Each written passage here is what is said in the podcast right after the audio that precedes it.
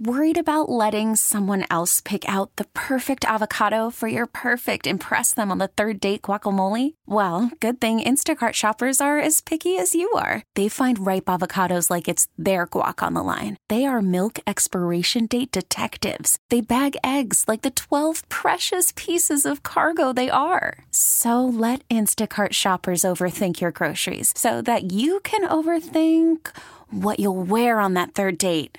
Download the Instacart app to get free delivery on your first three orders while supplies last. Minimum $10 per order, additional term supply. Presented by T Mobile, the official wireless partner of Audacy Sports. With an awesome network and great savings, there's never been a better time to join T Mobile. Visit your neighborhood store to make the switch today. Good morning, everybody. It is officially in the books, the first week of college football with the NFL season. Going to be in full swing beginning on Thursday. Kansas City and Detroit. Will the Detroit Lions get their doors blown off by Patrick Mahomes in week one? Or will we see maybe a similar result as some of the top college football games this past week? And I don't have any other words to describe some of the action in college football this week other than wow, including the ultimate conclusion to the week last night. In Durham, Clemson and Duke, ACC game, first week of the year. Typically don't see that a lot out of the ACC where there's a conference game that starts the year. And well, I'm sure Clemson would have liked that to be the case. Duke absolutely destroyed, destroyed the Clemson Tigers, and it wasn't even close. Clemson shanked a 28 yard or so field goal, 30 yard field goal on fourth down and goal with a great position to try to score, already trailing in the game. Duke won 28 to 7. I mean, this isn't a basketball game between Duke and Clemson where you expect Duke to win every single time. The number nine Clemson Tigers Dabo Swinney's dominant bunch that has absolutely crushed the ACC for years upon years. This is Duke's first AP top 10 win since 1989. But it puts into the fact of really how week one, especially, is anybody's game. Anybody's game there were so many outcomes that were surprising, you didn't expect, including Colorado, Deion Sanders beating TCU, the defending national champion runner up. TCU lost by three, 45 to 42 at home, 17th in the country. Iowa only beat Utah State by 10, 24 to 14, but that's kind of typical what you see from Iowa football. Low scoring game, run the ball. Ohio State did not look very good at Indiana. Another conference game, Big Ten matchup, as Ohio State has a ton of question marks at quarterback. A ton. This is not the same Justin Fields led team, or this is not Cardale Jones, JT Barrett. Definitely not CJ Stroud either. Kyle McCord has been getting run as well as Devin Brown, but it was McCord with his job to lose in week one against Indiana and might not have lost it yet, but it could be on the doorstep. As if you're another Big Ten opponent, if you're anybody that's in conversations for the college football playoff, the number three seed Buckeyes they're in trouble a little bit. But it plays into the fact as well, at least for me, that it's so hard to judge how great a team is going to be by the first week of the college football season. Because there's no preseason. This isn't like the NFL where you get three weeks, shake off the rust, get some run in against somebody wearing a different jersey than you. And I think that that can sometimes be evident. And that's part of the reason why a lot of teams play easy games to begin the year. Now, should Duquesne be playing Edinboro, a D2 school. I heard from people from Duquesne that that was just an abysmal game from start to finish. Just so easy. And, you know, it was kind of just upsetting for Edinboro, the type of performance that ended up happening. But, I mean, whenever you're going one on one with a D1 FCS school against D2, what do you kind of expect? Locally, Robert Morris forgot about 20 jerseys on their flight out to Air Force, which how somebody's got to get fired for that, right? Like your equipment manager or anybody, you're going to Air Force, you're collecting a bag, you're getting paid to go out to the Air Force. It might be a million dollars, whatever it is. Just go out and play the Air Force, collect your money, let Air Force go and get a win. They're in the Mountain West Conference, non conference game. Easy pickings. And you forget 20 of your jerseys. They were wearing Air Force practice jerseys for a while. So 42 to 7, the final there. Pitt steamrolled Wofford 45 to 7. What more can you expect? But Phil Jurkovec looks pretty good.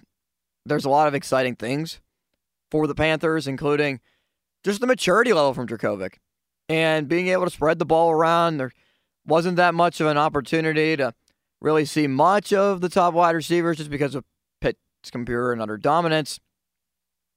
So I'm excited to see what Jurkovec will do in this week's matchup against the Cincinnati Bearcats. 6:30 kickoff, Acrisure Stadium.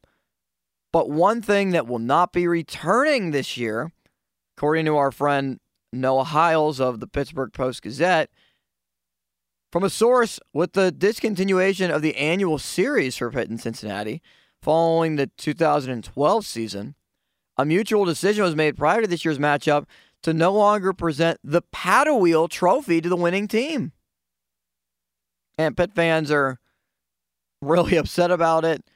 Somebody found what seemed like a replica of the trophy for like $2,000 online and trying to make it the next best thing. But last night's game from Duke and Clemson, does it say more about Duke? Or does it say more about Dabo Swinney and the Clemson Tigers? And I also think about the Sunday night matchup. It, last year, it was a phenomenal game. It came down to a missed extra point to decide the fate of who was going to win the matchup between LSU and Florida State. Not this time. 45 to 24, the Seminoles absolutely routed the number five LSU Tigers. Florida State eight in the country. They're for real. Look, I didn't really buy into the hype completely surrounding Florida State. And it was a quote unquote neutral site game, but truly, it was more so of a home game for Florida State in Orlando. Jordan Travis looks like a Heisman candidate. He looks phenomenal. And the rushing attack was okay. But how about Keon Coleman? Three touchdown receptions. He played at Michigan State last year. How come Michigan State never got that guy to do anything remotely close to what he did and what he produced at Florida State in just one game? Johnny Wilson, seven receptions, 104 yards. And it makes me think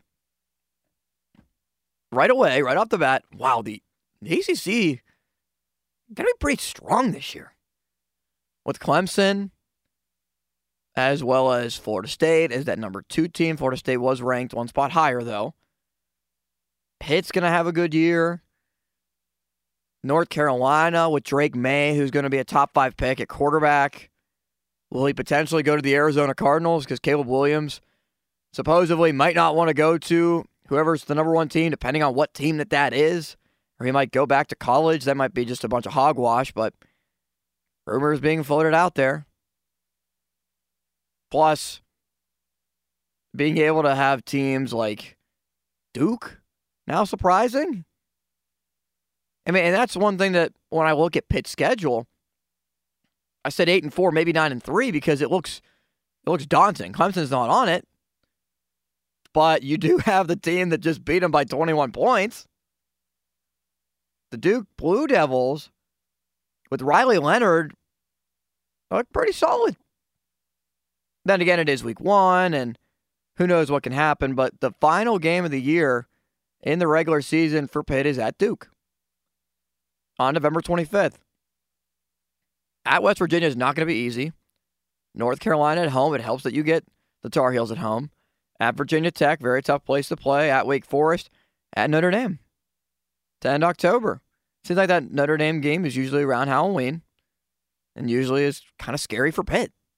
I think they got a good shot of going into Notre Dame and making it pretty competitive, maybe pull out a win, but back to back games between Notre Dame and Florida State, probably just going to win one of them.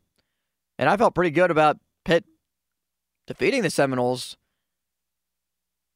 in week 10 at home, but not as much anymore. Still feel decently confident, but Florida State looks legit, like a college football playoff contender.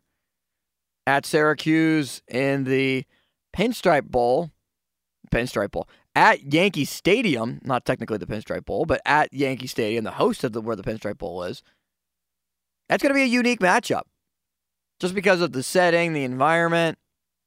You think of winter classics being played in football stadiums and baseball stadiums and to be able to see that at Yankee Stadium is going to be, you know, pretty cool, pretty neat for a regular season type of game.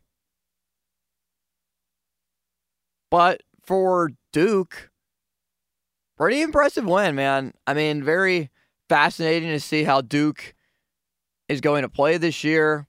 I did not expect much of them. They're a basketball school and they're a high school on academics.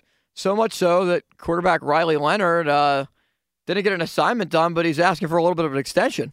Professor Taylor, if you're seeing this, please let me turn in my homework late because it's due tonight, I think at 12, so it may already be 12. Yeah, I think he's going to get that. When you upset the number nine team in the country, a team that's had your number, first AP top 10 win since 1989, fans storming the field. Yeah, pretty apparent that I think you'll be able to get that to be the case. But one thing that I like to point to in college sports compared to the NFL is that there that is a factor that if you don't play anybody before that week one game, which is why for some people, for some teams, it is smart to be able to just play a Wofford week one. I mean, credit to other teams that didn't make that the case. But I mean, I'm sure that that's one thing that LSU is thinking in the back of their mind. We scheduled this Florida State matchup where if we played anybody else and then maybe Florida State next week, we could have had to potentially shake off the rust, see what we got. And I might be blowing that out of proportion a little bit too much. But I do think it is a factor. And it's tough to determine how much it truly is the case. But good for Duke. Clemson is not the team that we think they are. If it was like a one possession, one score loss, okay, but Duke completely dominated them. While DJ Uiagalelei, who transferred to Oregon State, Clemson benched him the last game of the year. They didn't want him. How about how the turn, how the tables turn, how the tide turns? He threw for five touchdowns for Oregon State. They're ranked. They're one of the only two teams remaining in the Pac 12 entering next season. Five touchdowns they won. Clemson scored one. One touchdown. And part of that for Clemson, and one thing that we've seen is just if your quarterback is good, if your quarterback is great, the difference is going to be how you get into the college football playoff. Cade Klubnik, 24 47, 209 yards, a touchdown, interception. It was okay. They ran the ball fine. I like Will Shipley, the running back, 17 carries, 114 yards, six and a half yards per carry. Probably should have ran the ball a little bit more. But Clemson, nothing worked in their favor.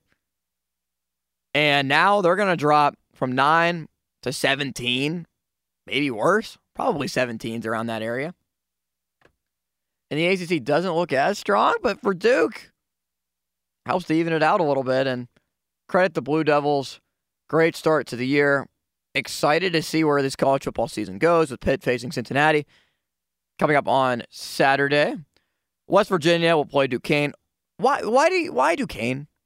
I mean, I do like that West Virginia is playing Pitt, Penn State, and let's throw in Duquesne in there, just because it's just so regional, and college football is not regional anymore. So yeah, you know, I'll give West Virginia credit for that. But I mean, that's going to be a complete another route. But at the same time, you get a tune up for Pitt in that game. And for a lot of teams that don't get that week one tune up, this is your opportunity. The Wake Up Show is presented by 84 Lumber. Put your positive attitude to work. 84 Lumber. Apply it. 84lumber.com. More college football. A little bit on the Steelers as well coming up. Fan Early Morning Show, 9 through 7 the fan. I'm Austin Bechtold, fan early morning show. The Steelers have announced their captains for 2023. Yes, the show goes on all right as 2023 will begin on, well, the year has begun, but the season will begin on Sunday at Acrisure Stadium, formerly known as Heinz Field, which is now the current home of Aliquippa football. As you might have heard on the KDK game of the week last week, so, the Steelers captains. Pretty self explanatory. Pretty expected, I would say. Let's start let's just start with the special teams and move our way up to what everybody wants to talk about the offense. So Miles Killebrew is your special teams captain. Second year in a row that that has been the case. Previously, guys like Derek Watt, Jordan Dangerfield. I think we're potentially past the time of seeing kickers being named as the special teams captain. I know that was the case where, you know, guys like Jeff Reed, Shaun Suisham were think were thought of as valuable guys to have locker room wise for special teams. I'm not saying that that isn't the case for Chris Boswell, but I think Mike Tomlin and maybe so much Danny Smith like to name special teams captains based off of guys who are fitting the Jordan Dangerfield special, kind of the Matthew Slater type of role, like he played in New England, but with the Steelers. And Jordan Dangerfield is pretty much that guy, the the leader of the special teams unit. Makes a lot of tackles in that department, whether it be kick returns, punt returns. So I have no problem with Killebrew. That's his role. That's his job. I have no problem with him being the special teams captain. On the defensive side, TJ Watt and Cam Hayward. Also, pretty expected, pretty self explanatory. TJ Watt has been a captain now for the third time.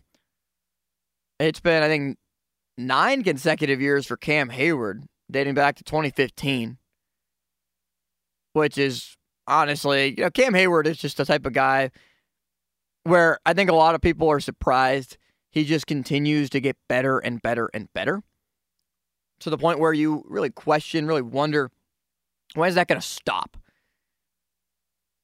And he has just gotten exponentially better from when he was in his age 25, 26, 27 season to now in his early uh, mid 30s at 34. That's a credit to Hayward and how he works, how he has adapted to the game, how he has been able to maneuver his body and just work himself in the positions where he can thrive as the number one guy, and he has gotten better since flipping the calendar to 30, flipping the page. So he, there's no doubt in anybody's mind, is the unquestioned leader of the defense alongside TJ Watt. I'm a little surprised that Minkah did not get accoladed as a captain, considering so many people consider on the Steelers defense there to be a big three. I guess if you only make one captain on the offensive side of the ball and two on the defensive side, do you want to put so many guys on defense as a captain? I don't really know if that matters so much. If they're worthy, they're worthy. So maybe a little bit surprised by Minkah, but Watt and Hayward are the unquestioned picks there. And on the offensive side of the ball, not anybody on the offensive line, not anybody in the wide receiving core or not Pat Freiermuth. Najee Harris was a captain last year. He's not this year. Welcome to being a captain, KP8, Kenny Pickett. I mean, you knew it was going to happen at some point, right? But in his second year Pickett is a captain. I saw something in it took five years for Ben Roethlisberger to be named a captain.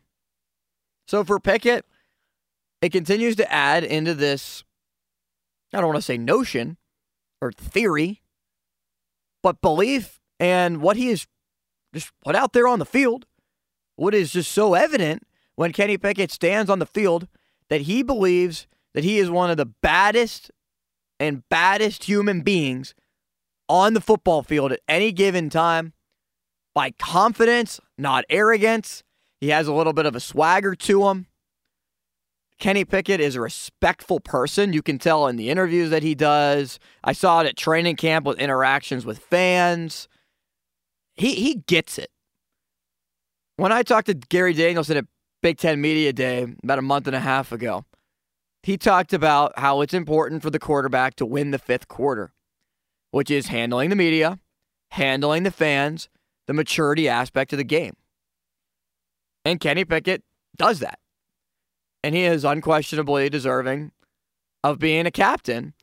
And by his comeback drives in the fourth quarter of last year's season for the Steelers, two and six looked bleak. Looked like you were talking about a top five draft pick. And then they were banging on the door of a playoff appearance late in the year after defeating the Raiders and Baltimore in back to back weeks. So, Mitch Trubisky and Najee Harris were captains last year. Why was Trubisky voted a captain? Maybe that was just so much the sort of everything that he had to go through, and people, I don't know if they felt bad for him, but they still respected Trubisky. So it's Kenny Pickett on offense, Hayward and TJ Watt on defense, and Killebrew in special teams. They will all be playing on Sunday against San Francisco. Now, who's going to be playing for San Francisco is a completely different question. Nick Bosa currently does not have a contract. Well, not one of his liking. He is holding out, unlike when TJ Watt held in a couple years ago and got his big deal. Bosa wants more money than what Watt received as becoming the highest played pass rusher, highest played defensive player. And he wants money rivaling rivaling Aaron Donald. Which I don't think anybody should be paid the way Aaron Donald is best defensive player in football, first ballot Hall of Famer, Penn Hills and Pitt alum. But also, George Kittle is banged up, and he potentially might not play on Sunday. That's huge. Kittle, when healthy and when in full force, is probably the 1B to Deebo Samuel as 1A as the most dynamic players on the 49ers offense. But then again, they have Christian McCaffrey. So if you this would have been this time last year, you probably say that that might be the case. But I'm still putting them up there in the upper echelon as a top five tight end in the league and one of the best players on the 49ers' entire offense. So if Kittle can't go and takes away a weapon, and Nick Bosa doesn't play, they still have Armstead on the defensive line, Javon Hargrave, who they signed over from Philadelphia. Clelin Ferrell is number one on their depth chart at defensive end. Remember how disastrous his tenure went? Former Clemson guy, high draft pick, fourth overall to the Raiders. Javon Kinlaw at defensive tackle. They're very deep. Linebacking core is fantastic. Fred Warner, Dre Greenlaw. If the 49ers, though, don't have Bosa, who is their TJ Watt, you saw what it was like for the Steelers without TJ Watt on the field. I mean, it was a complete and utter mitigated disaster without TJ Watt for the Steelers. So when you look at that and you look at their record with Watt and without Watt, I would not be surprised if a similar thing is the case for San Francisco. And it's a better chance that the Steelers can win this game. More coming up next, including a little bit of congratulations and great job to a couple of people this past weekend. I'm Austin Bechtold, Fan Only Morning Show.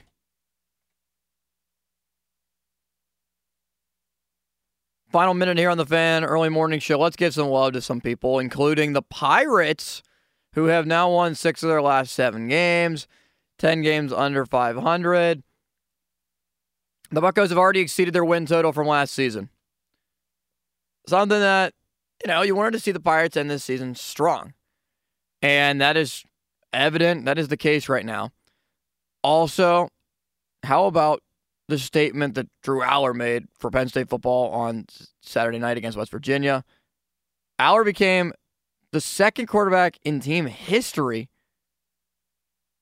in team history, on a list of Penn State quarterbacks to throw for 300 yards and three touchdowns in an opener. Daryll Clark was the other. The only other quarterback. Allar stepping up in the pocket, first touchdown deep to Keandre Lambert Smith. Yeah, they got a good one. And potentially somebody who could take them very deep and very far into the conversation this year, especially with Ohio State having quarterback struggles and Michigan being a top team. But Jim Harbaugh suspended for the early part of this year. Who knows what could happen in the Big Ten? I'm Austin Bechtold, Fan Early Morning Show. The pre-show is next here on Sports Radio 92.7 The Fan.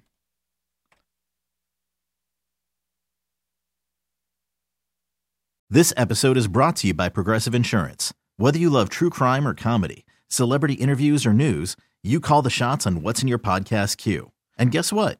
Now you can call them on your auto insurance too with the Name Your Price tool from Progressive. It works just the way it sounds. You tell Progressive how much you want to pay for car insurance, and they'll show you coverage options that fit your budget. Get your quote today at progressive.com to join the over 28 million drivers who trust Progressive.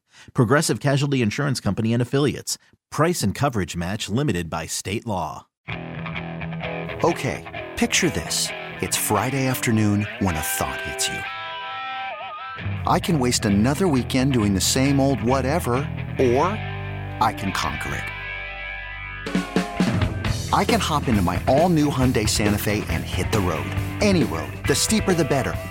Because my all new Santa Fe is available with H track, all wheel drive, so I can hit the trail without a worry in the world. Heck, with three rows and best in class rear cargo space, I can pack the whole family in with all our gear. We've got available dual wireless charging for our phones, so we'll never lose touch with civilization, and we won't lose touch with the primordial power of Mother Earth. So, which is it? Waste the weekend or do something a little more epic? And conquer it in the all new Hyundai Santa Fe. Visit HyundaiUSA.com or call 562 for more details. Hyundai, there's joy in every journey. We really need new phones. T-Mobile will cover the cost of four amazing new iPhone 15s, and each line is only $25 a month. New iPhone 15s? Only at T-Mobile get four iPhone 15s on us and four lines for 25 bucks per line per month with eligible trade-in when you switch. Minimum of four lines for $25 per line per month with auto pay discount using debit or bank account. $5 more per line without auto pay, plus taxes and fees. Phone fee at 24 monthly bill credits for well qualified customers. Contact us before canceling account to continue bill credits or credit stop and balance on required finance agreement due. $35 per line connection charge applies. Ctmobile.com.